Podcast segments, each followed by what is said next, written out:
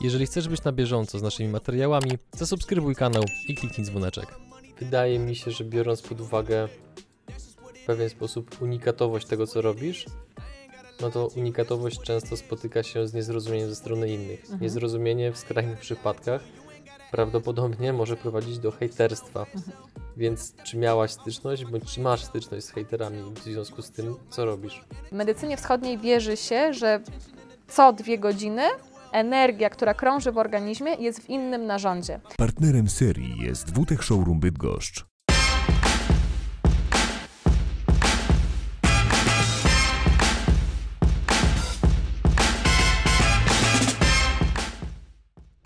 Dzień dobry, drodzy widzowie, witamy Was w serii bonusowej, którą my realizujemy we współpracy z marką WTech. W ramach tej serii chcemy pokazać kobiety działające w biznesie w regionie Bydgoszczy oraz generalnie w województwie kujawsko-pomorskim. Mam nadzieję, że ta seria Wam się bardzo spodoba, a tymczasem przechodzimy do tak zwanych pierwszych razy. Cześć Ola. Cześć. Pierwsze pieniądze. Zarobione? A te zakoszenie trawy też się liczą? Może być. 8 lat. Jaki jeden żart ostatnio słyszałaś? Jeden żart? Ojej, nieustające żarty słyszę. Jeden mi został pokazany przed chwilą, ale okazało się, że mnie aż tak nie rozbawił. Wybierz jedną cechę, w której kobiety są dużo lepsze od mężczyzn w biznesie. Relacje. Jaka jest jedna rzecz do zmiany w Polakach? Nie lubimy siebie. Mamy kompleksy. O. Pierwsze poważne pieniądze. Nadal na nie czekam. Z kim miałaś pierwszą bójkę? Nie biłam się. Za jaką jedną rzecz cenisz swojego partnera? Za jedną rzecz, za to, że jest niezwykle empatyczny. Jaką jedną pomyłkę w biznesie swoją wspominasz najbardziej? Jest taka. Spółki należy robić z osobami, które się dobrze zna i których jesteśmy pewni. Możesz spełnić jedno biznesowe życzenie. Jakie? Hmm, wiesz co, moje jakby nie do końca jest biznesowe, ale związane z rozwijaniem się i to jest, marzy mi się klinika, w której będę pomagać innym, e, uzdrawiać ich, ale nie takim systemem czysto zachodnio-medycznym, jaki jest, tylko, tylko wschodnio-medycznym. To jest takie moje największe marzenie biznesowe. To jest takie właśnie duża klinika, gdzie przychodzą ludzie i gdzie jakby idąc z jakimś problemem, przychodzisz tam i nie wiesz właściwie w jaki sposób będę ci pomagać, po prostu zdajesz się na mnie. Czy to będzie akupunktura, czy będzie zioła, czy jakakolwiek inna forma terapii. Przychodzisz z problemem, ja ci daję rozwiązanie, którego jeszcze nie znasz. Gdybyś miała zaczynać od zera w tej chwili, to jaka byłaby Twoja pierwsza decyzja? Biznesplan. To idąc dalej. Olu, dlaczego robisz zawodowo to, co robisz? Od zawsze interesowałam się zdrowiem. Już jako mała dziewczynka tak naprawdę. Mój ojciec zawsze się śmiał ze mnie, wiesz co, że ja nigdy nie czytałam książek typu, tak jak dziewczynki Ania z Zielonego Wzgórza, Dzieci z Bullerbin i tak dalej. Jakby jakiekolwiek książki, które zabierałam ze sobą na wakacje, czy w ogóle, które czytałam sama z siebie, to były poradniki wszelkiego rodzaju. Głównie psychologiczne, bo na maksa je lubię. Od najmłodszych lat? Od najmłodszych lat, tak. Od no ja bardzo szybko zaczęłam, e, mój tata w ogóle interesował się bardzo mocno horoskopami. I ja jako dziecko również w związku z tym zaczęłam się nimi interesować. A co za tym idzie, takimi moimi pierwszymi, no nazwijmy to książkami, były książki o horoskopach. Właśnie, horoskopy, gwiazdy, numerologię, etc. E, Później zaczęły się odnośnie odżywiania. Ja też bardzo szybko e, zaczęłam grać w koszykówkę w trzeciej klasie szkoły podstawowej.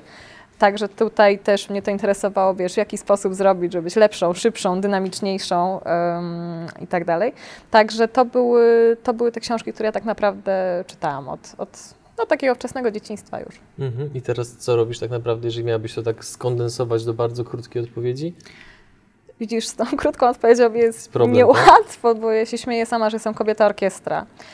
Jakby do jednej odpowiedzi terapeuta zdrowia. Mhm. Myślę, że to jest taka odpowiedź, która najbardziej to wszystko pokazuje, bo tak jak Ci powiedziałam odnośnie tego marzenia biznesowego, to ja tyle różnych dziedzin dotyczących zdrowia łapię, że jakby nie potrafię określić siebie stricte jako dietetyka, stricte jako akupunkturzystę czy jako bioenergoterapeutę, bo no, w zależności od tego, z, z czym przychodzi do mnie pacjent, jaki ma problem, w ten sposób uruchamiam te narzędzia, które są mi akurat potrzebne. Nie boisz się łatki tego, że jesteś rozproszona, bądź tego, że jak ktoś jest od wszystkiego, to jest od niczego? Przepraszam, że tak trochę prowokacyjnie pytam, no, ale jakby staram się wyprzedać to, co mogą pomyśleć po prostu niektórzy widzowie. Mhm. E, wiesz co, ja uważam, że są takie dziedziny życia, czy takie dziedziny nauki, gdzie rzeczywiście takie bycie sfokusowanym na jeden punkt jest szalenie istotne i może bardzo pomagać. Natomiast według mnie zdrowie jest tak rozległe, że to, czego ja uczę, to jest styl życia, tak naprawdę. To jest zaczerpnięte bardzo mocno z medycyny wschodniej, bo medycyna wschodnia e, mówi o tym, że jakby masz dbać o siebie na co dzień i masz dbać pod każdym kątem, pod kątem fizycznym, czyli aktywności fizycznej, odżywiania, czy takiego czystości umysłu, nazwijmy to, czyli medytacji. I tutaj to już jakby można powiedzieć, że w takim razie jestem specjalistą od stylu, od zdrowego stylu życia, bo, bo w tym się specjalizuję, a te wszystkie gałęzie, które są dookoła, są mi potrzebne do tego, żeby jak najlepiej e, rozumieć innych, pomagać, podpowiadać na, na, różnych aspektach, bo czasami zmieniając drobne rzeczy, jesteś w stanie naprawdę już zmienić swoje życie. Mhm. A co byś powiedziała tym wszystkim osobom, które mogą mieć wątpliwości względem właśnie medycyny wschodu pod kątem tego, że czasami na pewne rzeczy po prostu nie ma badań, dowodów, mhm. a mimo to no, często się je właśnie gdzieś tam stosuje, pokazując różnego rodzaju uzdrowienia i tak dalej. Mhm. Ile jest w tym w takiego, takich, takiej prawdy, a ile po prostu marketingu? Wiesz co, tutaj są jakby dwie rzeczy. Pierwsza jest taka, że mnóstwo osób tak naprawdę nie sprawdza tych badań. Łatwiej jest powiedzieć, że nie ma badań na coś i i już. Jakby nie do końca jest to prawdą, bo akupunktura ma całe mnóstwo badań. Teraz weszła do WHO, do, do WHO weszła jako, jako nauka, jako, jako coś, co może być refundowane, w związku z czym zrobiono ogromny krok do przodu. E, także to, a, a też to, co mi się wydaje, to jest to, że wiesz co, medycyna chińska, medycyna wschodnia w ogóle jest znana od tysięcy lat. Jakby to, czego ja się uczę, czy to, czego się uczyłam, powstało jeszcze, tak to się ładnie mówi, przed narodzinami Chrystusa. A w momencie, kiedy ktoś mi właśnie mówi, że y, pewnych rzeczy nie widać, czy nie ma na to y, konkretnych dowodów, no bo jednak wiesz, ja pracuję na energii, trochę jak Einstein, tak? Jakby nie, no, nie widzisz tego. To ja wtedy zawsze pytam te osoby, czy, czy wierzą w Boga bo tego też nie widzisz. Też jest niesprawdzone, też jest jakby przekazywane z pokolenia na pokolenie i, że tak powiem, zdania są podzielone, czy istnieje, czy nie istnieje. W związku z czym tutaj trochę dla tych niedowiarków to, to może być na takiej zasadzie, że albo w coś wierzysz i twój mózg zaczyna kreować pewne rzeczy, no albo w to nie wierzysz i chociaż mhm. ja bym się bardzo mocno starała, to nie zawsze może mi się udać. Co to nie? znaczy, że pracujesz na energii? Um, nasze ciało, albo inaczej, każde żywe stworzenie, każda materia wydziela jakąś energię. Dlatego na przykład, jeżeli jesteś w jakimś pomieszczeniu, albo w jakimś miejscu na świecie, albo przy jakimś człowieku, czujesz się dobrze albo nie. Energie oddziałują na siebie. To się nazywa pole, aura, jak zwał, tak zwał. W każdym razie chodzi o to, że każdy z nas wy, wysyła jakąś energię. Einstein już też o tym mówił, nie? że wszystko, wszystko jest energią i w związku z tym, z tym mhm. pracuję. Okej. Okay. A będę dalej drążył, bo akurat teraz tak się złożyło, że czytam książkę, która się nazywa Potęga Sugestii, mhm. w której właśnie autor stara się zgromadzić jak największą ilość badań, analiz dotyczących efektu placebo. Mhm. Jak właśnie ty byś się do tego odniosła właśnie do tej energii, ale w kontekście samego efektu placebo, bo sama powiedziałaś przed chwilą, że jeżeli mózg się na coś nastawi, to zaczyna jakby w tym kierunku w pewien sposób mhm. iść. Znaczy dla mnie w ogóle y, placebo to jest tak naprawdę nasza praca mózgu. I w dużej mierze to, co ja robię, to jakby energetycznie można pracować dwa sposoby. Pierwsze to jest taki, no, nazwijmy to, coachingowanie tego y, pacjenta czy, czy osoby, która przychodzi na terapię i w ten sposób tak naprawdę on sam wszystko w sobie zmienia. To jest takie przeprogramowanie mózgu, tylko wielu z nas potrzebuje osoby, która mu w tym pomoże, zada odpowiednie mhm. pytania czy skłoni do y, pewnych y, refleksji. Natomiast y, samo placebo no, moim zdaniem placebo jest energią, tak bym to nazwała. Tak samo jak wiesz, daje się dziecku na przykład cukierka i mówi, że jest to lekarstwo na ból brzuszka i okazuje się, że nie ma bólu brzuszka. Tak samo my, my działamy, dokładnie w ten sam sposób. Natomiast w wierze energetycznej, o której zaczęliśmy mówić, polega to na tym, że ciało ma niesamowite zdolności do samouzdrawiania. Mamy mamy całą masę narzędzi, dzięki którym jesteśmy w stanie zrobić tak, żebyśmy byli zdrowi. Tylko bardzo często musimy zlokalizować jakby powód, tutaj psychosomatyka bardzo ładnie się tym zajmuje, czyli psychosomatyka mówi o tym, dlaczego na przykład boli Cię odcinek lędźwiowy kręgosłupa, tak? Osoby, które bardzo często mają dolegliwości e, z tej części kręgosłupa, z reguły mają problemy finansowe albo stoją przed jakimiś dużymi decyzjami finansowymi, w związku z czym są to obawy o pieniądze. E, natomiast placebo, tak jak Ci powiedziałam, według mnie to nie można tak bardzo odróżnić tego, czym, co jest placebo, a co jest energią, bo mówię, to co ja wierzę, to, to jest na dobrą sprawę jedno. Jedni nazywają placebo, ja mhm. nazywam to działaniem energetycznym. Mhm. Wydaje mi się, że biorąc pod uwagę w pewien sposób unikatowość tego, co robisz, no to unikatowość często spotyka się z niezrozumieniem ze strony innych. Mhm. Niezrozumienie w skrajnych przypadkach prawdopodobnie może prowadzić do hejterstwa. Mhm. Więc czy miałaś styczność, bądź czy masz styczność z hejterami w związku z tym, co robisz? Nie miałam. Też jestem zaskoczona, natomiast wydaje mi się, że to dlatego, że mam jakiś autorytet, ponieważ no, skończyłam studia zachodnie, studia dietetyczne, yy, czy też trenera personalnego, także tutaj jakby ta, to jest ta moja bezpieczna strefa komfortu nie? w której jakby obracam się i, i, gdzie gdzieś tam osoby rzeczywiście patrząc na mnie mówią, że no dobrze, to jest osoba, która pokończyła to, to, to i to i jakby możemy jej wierzyć. Natomiast wszystko to, czego ja uczę się, czy, tego, czy czego nauczyłam się z mądrości wschodu, ja wplatam.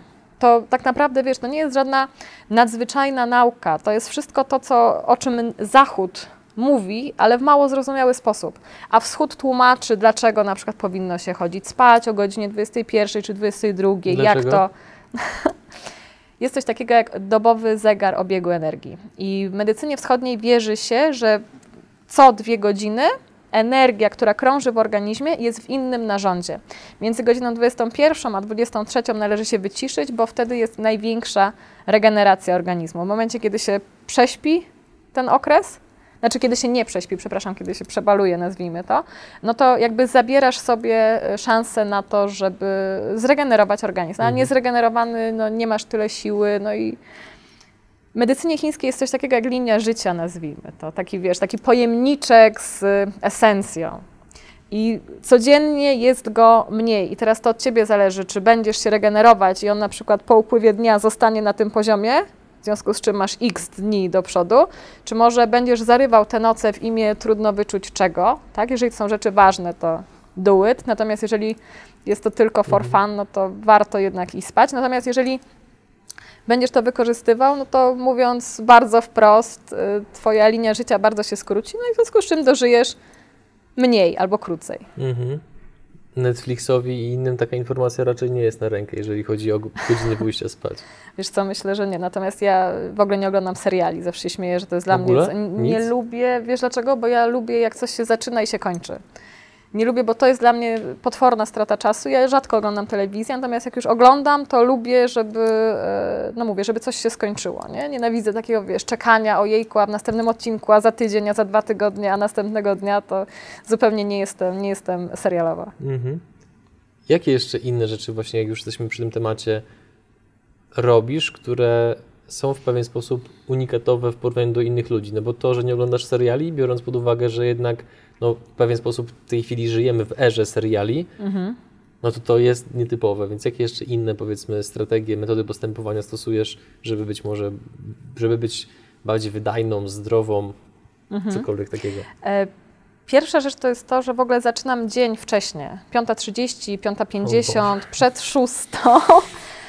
przed szóstą mhm. zaczynam dzień i bardzo, bardzo to lubię, ponieważ ten poranek jest taką dla mnie formą celebracji, wiesz, zanim moi pracownicy się obudzą, zanim ktokolwiek będzie coś ode mnie chciał, to ja już od tej godziny szóstej, kiedy wypiję kawę, E, od godziny 6 do tej godziny 9 właściwie, no można by powiedzieć, że jestem po pracy. Później mi zostają rzeczy typu spotkania biznesowe czy spotkania z pacjentami, natomiast wszystko to, co, co mam najważniejsze do zrobienia, ja robię rano, bo przez to, że po pierwsze jest e, jakby totalna cisza, a po drugie mój umysł jest zupełnie wypoczęty po całej nocy, dlatego też no, jestem w stanie, tak jak Ci powiedziałam, najtrudniejsze rzeczy, które mam do zrobienia w ogóle zawsze, zostawiam sobie na, na rano, a to gdzie już jestem, im jestem bardziej zmęczona, zmęczona, tym, tym bardziej jest to e, po południu. Także to myślę, że jest czymś takim, co, co może być inne niż większość społeczeństwa. Tu ci przerwę. To wstawanie rano. Ty wypracowałaś na zasadzie takiej, że eksperymentowałaś, bądź ktoś ci zasugerował, że warto to robić,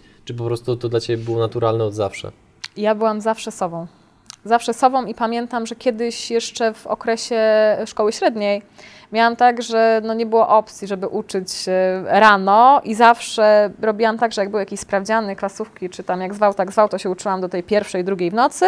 No i później, żeby spać jak najdłużej się da, to, wiesz, budzik wyłączyć tylko tak, żeby wstać i, i do szkoły, bez żadnych śniadań, nic takiego, także to mi się diametralnie zmieniło.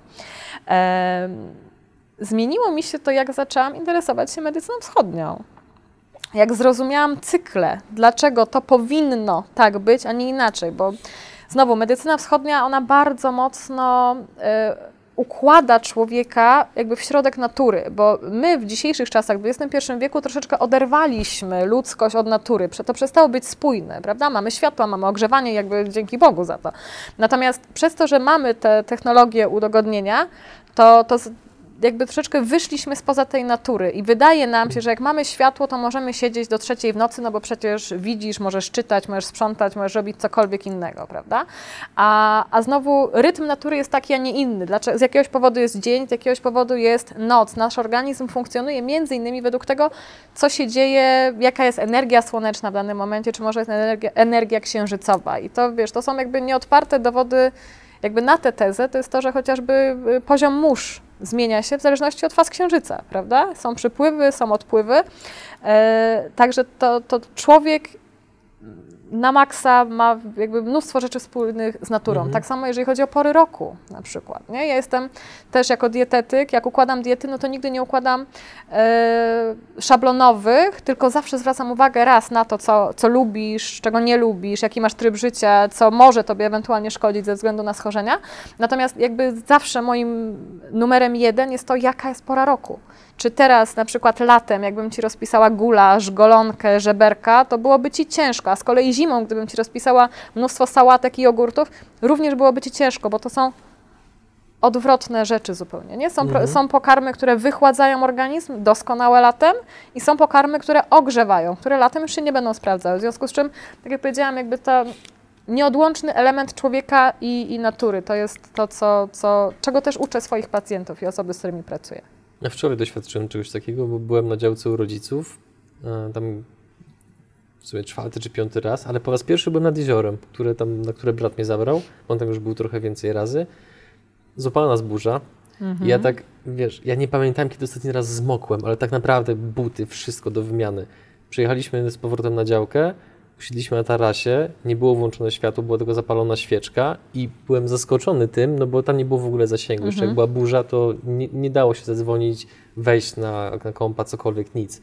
I byłem zaskoczony tym, jak mniej więcej koło godziny tak 22, 22.30 po prostu organizm się tak mocno uspokoił, że ja zacząłem czuć niepokój. Mówię, ej, to, to, to nie jest normalne u mnie. Jakby no. U mnie zawsze jest raczej to wszystko takie wysoko. jest, jakby tak, mhm. wysoko, że to wszystko gdzieś tam drga, jest takie nabuzowane. Tutaj nagle tak patrzę, 22.30, ja już jestem senny, przecież normalnie chodzę spać mhm. północ, no czasami pierwsza, no zdarza się jeszcze później. I to, a to było tak przyjemne i to być może znowu, no jakby teraz jak sobie Ciebie słucham, to sobie trochę dopowiadam, ale bo ta działka Ale bardzo dobrze, nie tak jakby wszystko lasem, pie pięknie posklejałeś. Tak, no i tam była, jest praktycznie sama przyroda i przez to, że nie miałem styczności prawie w ogóle z technologią, no to no ta dzisiejsza noc naprawdę była magiczna dla mnie.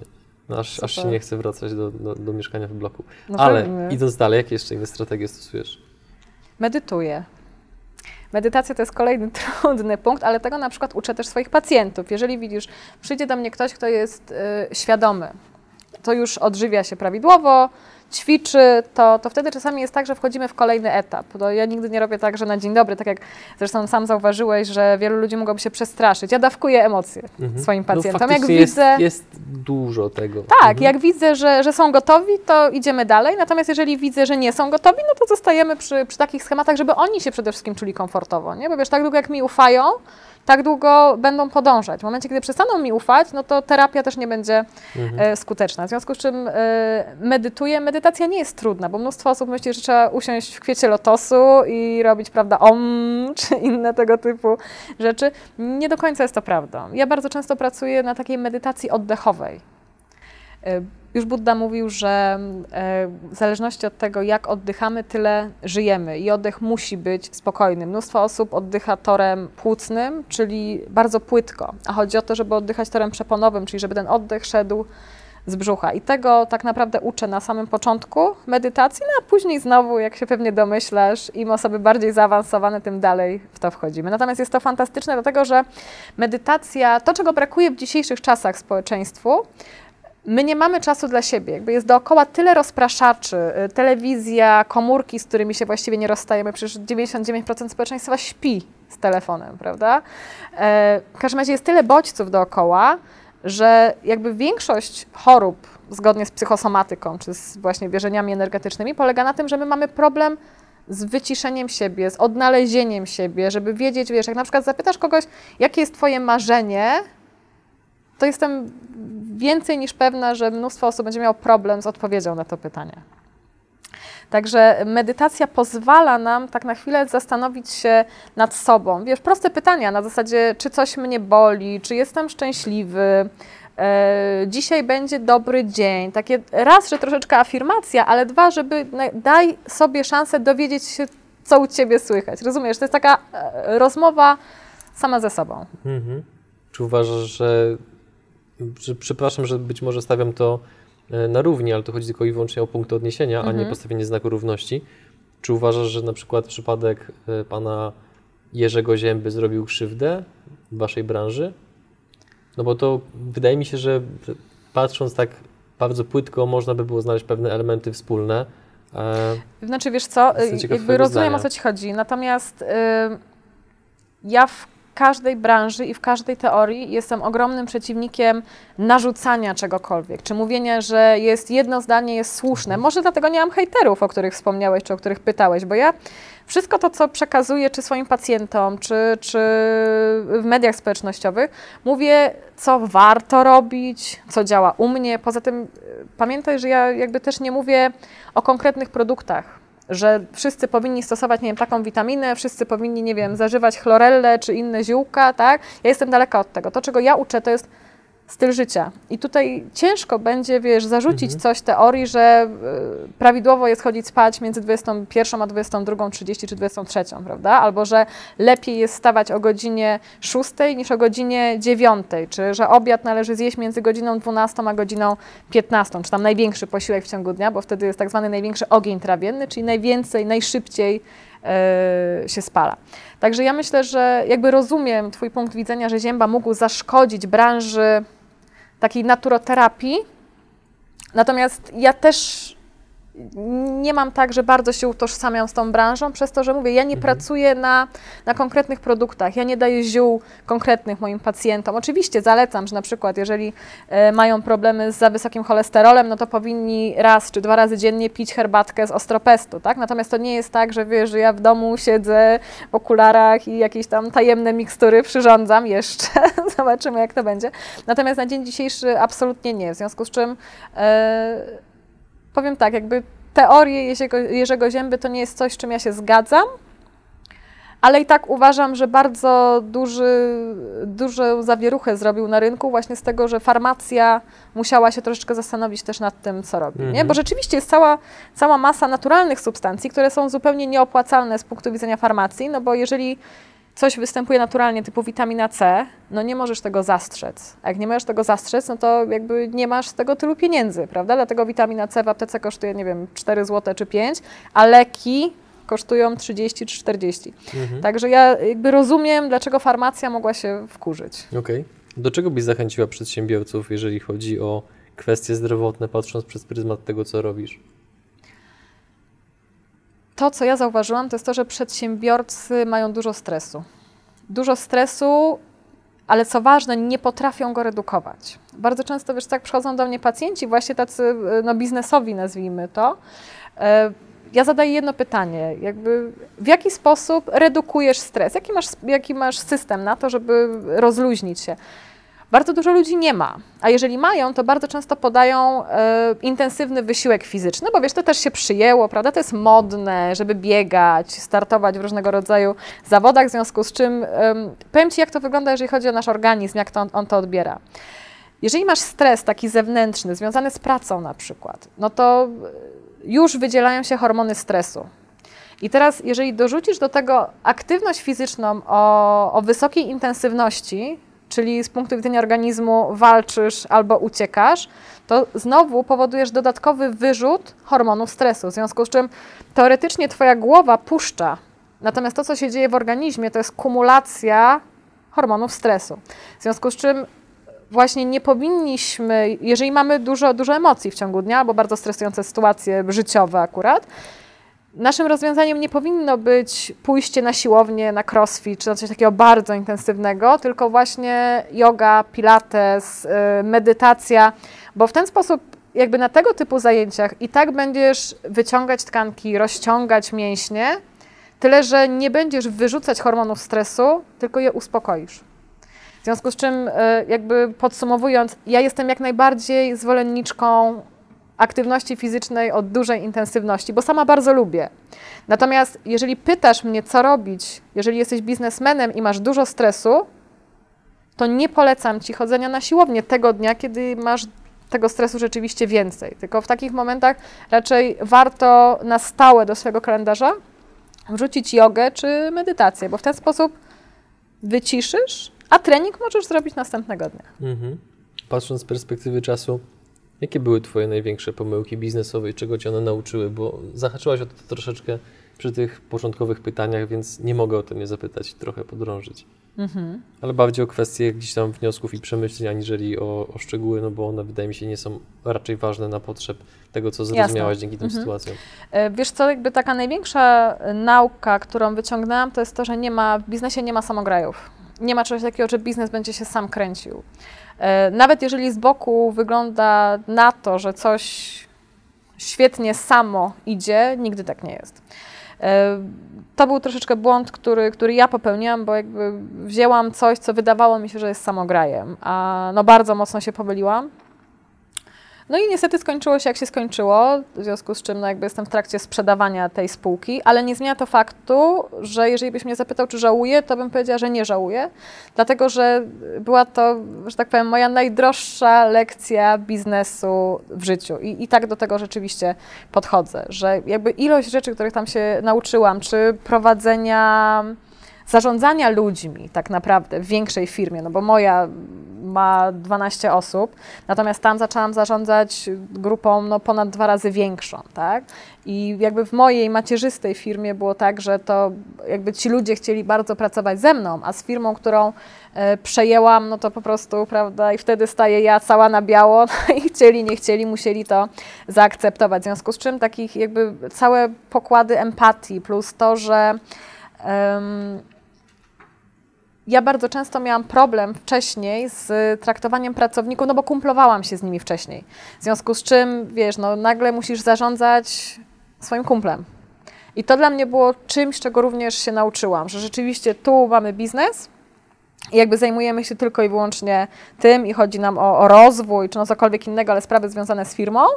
Natomiast nie, wódki napić możemy się, jak jesteśmy razem na grillu czy, czy na czyichś urodzinach i w ten sposób um, też do tego podchodzimy. Także mówię, naj, najdroższa lekcja y, biznesu ever, natomiast fantastyczna na przyszłość też. Mhm.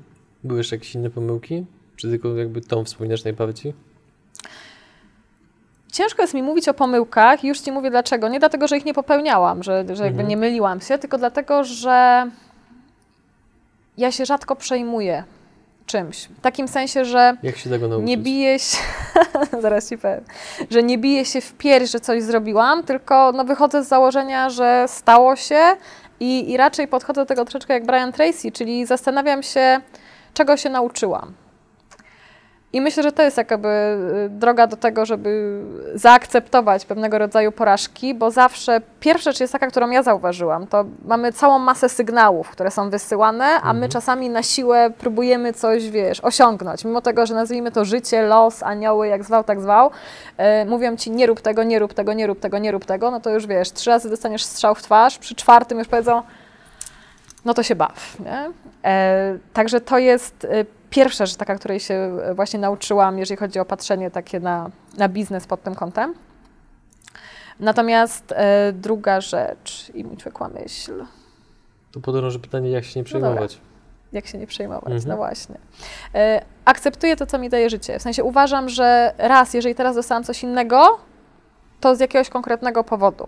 To znaczy, jeżeli na przykład teraz powiedzmy mi nie poszło w tej spółce, którą kupiłam i którą sprzedaję, to może dlatego, że za 10 lat, kiedy moja pozycja społeczna byłaby wyższa, albo byłabym wyższym, większym autorytetem niż jestem teraz, przyszedłby ktoś do mnie, żeby zrobić biznes, który mógłby mnie kosztować dużo więcej. A teraz wiem, że jakby kolejne spółki będę. Znaczy, może nie dużo bardziej sprawdzała, bo tutaj jakby w tej spółce nie miałam problemu z zaufaniem, tylko po prostu pewnie się dwa razy zastanowię, zanim w coś wejdę, pomyślę, czy mam na to czas, pomyślę nad perspektywą em, danej Mhm. firmy. Natomiast, jak ja Ci powiedziałam, wszystko to, co jakby wierzę, że to, co się dzieje, tu nie ma przypadku. Nie? I to Mhm. do jakich ludzi trafiasz, w jakich momentach swojego życia. Jak tak usiądziemy i się dobrze zastanowimy, wiesz, co się działo wstecz, Mhm. mimo tego, że kiedyś tam byliśmy bardzo niezadowoleni, że coś nam nie wyszło, to okazuje się, że dobrze, bo nawet za 5, za 6, za 8 lat okazuje się, że dzięki Bogu, że tam to nie wyszło, bo dzisiaj nie miałbym czy nie miałabym tego. I, I mówię, ja w ten sposób do tego podchodzę. Nie? Co by się nie działo, to dzieje się z jakiejś przyczyny i to, co jest jeszcze ważne, to zawsze dzieje się po to, żeby mi było jak najlepiej, czy inaczej, dla tak zwanego najwyższego Mhm. dobra. Czyli rzeczy nie przydarzają się nam, tylko dla nas. Tak. To tak teraz zapytam trochę uszczypliwie, ale z Dawaj. racji tego, że już się trochę znamy, więc sobie pozwalam na taką śmiałość. Żeby nie było tak zen wokół Twojej osoby, nie? To powiedz mi, czy był taki moment, zakładam, że był, albo pewnie nawet ich było wiele, czy był taki moment, w którym jakaś cecha Twojego charakteru albo sposób postępowania tak gwałtownie się zmienił? I co to było? Wiesz co, ja jak. Ja grałam w koszykówkę. I w koszykówce było tak, że było bardzo dużo emocji, to jest raz, a dwa, to jakby nie ukrywam tego, że mięsem rzucało się na prawo i, i na lewo. Co to jest mięso? Przekleństwa, wulgaryzmy, Okej, jakie było Twoje ulubione? kurwa, Okej, kontynuuj. jest do dzisiaj. Natomiast e, jakby do czego zmierzam? Kiedyś jako, jako osoba młodsza, jako właśnie osoba grająca w koszykówkę, z tym to wiąże bardzo mocno, iskra wystarczyła do tego, żebym ja wybuchła.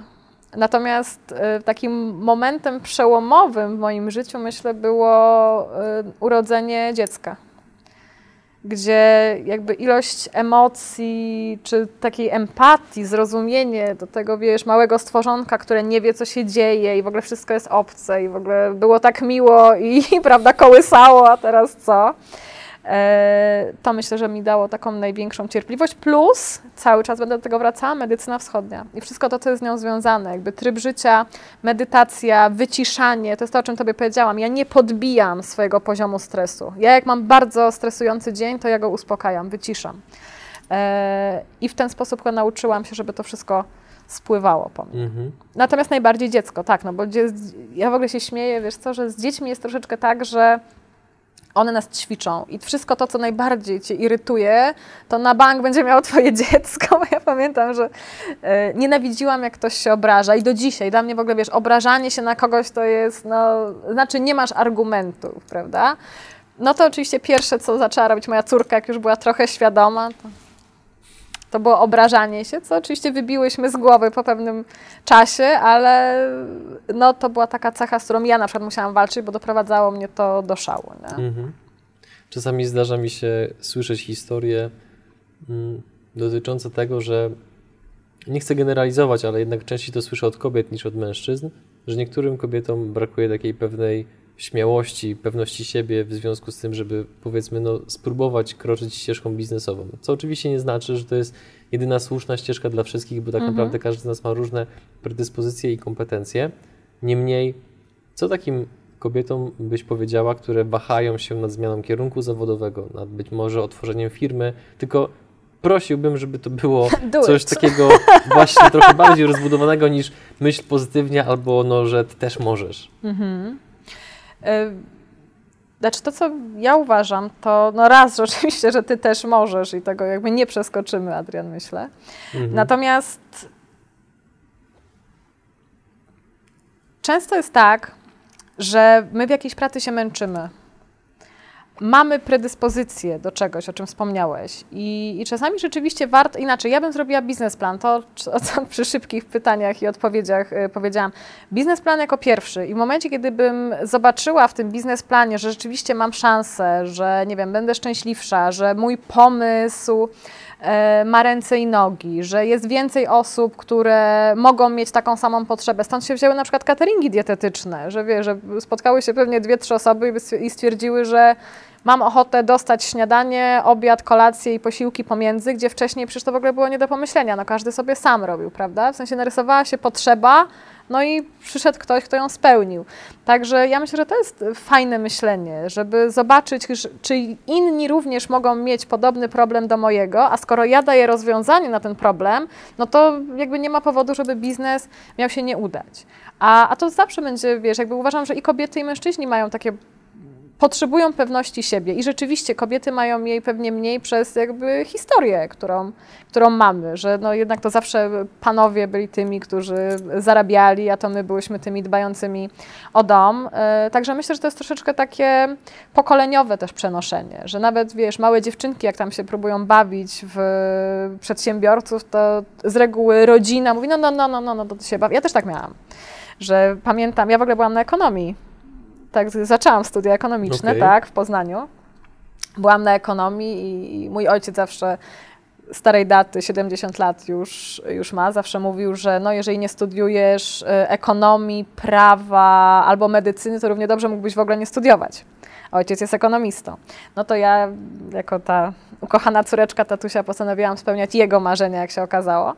Poszłam na ekonomię, wytrzymałam semestr, Dzwoniłam do mamy, pamiętam, mówiłam, że o Jezu, że się nie da, że w ogóle te tabelki to no dramat, nuda i nuda. No w sensie nie dla mnie. Ja rozumiem, że są osoby, które to fascynuje, natomiast mnie to totalnie nie fascynowało, a ja mam jeszcze jedną cechę, że jak coś robię, to lubię być tym najlepsza. Nigdy jakby bycie przeciętną mnie nie interesuje. Numerem jeden w danej dziedzinie. Tam nie byłam w stanie być numerem jeden, wiesz, jedną kartkę kończyłam czytać, zaczynałam następną, już nie pamiętałam, co było na pierwszej.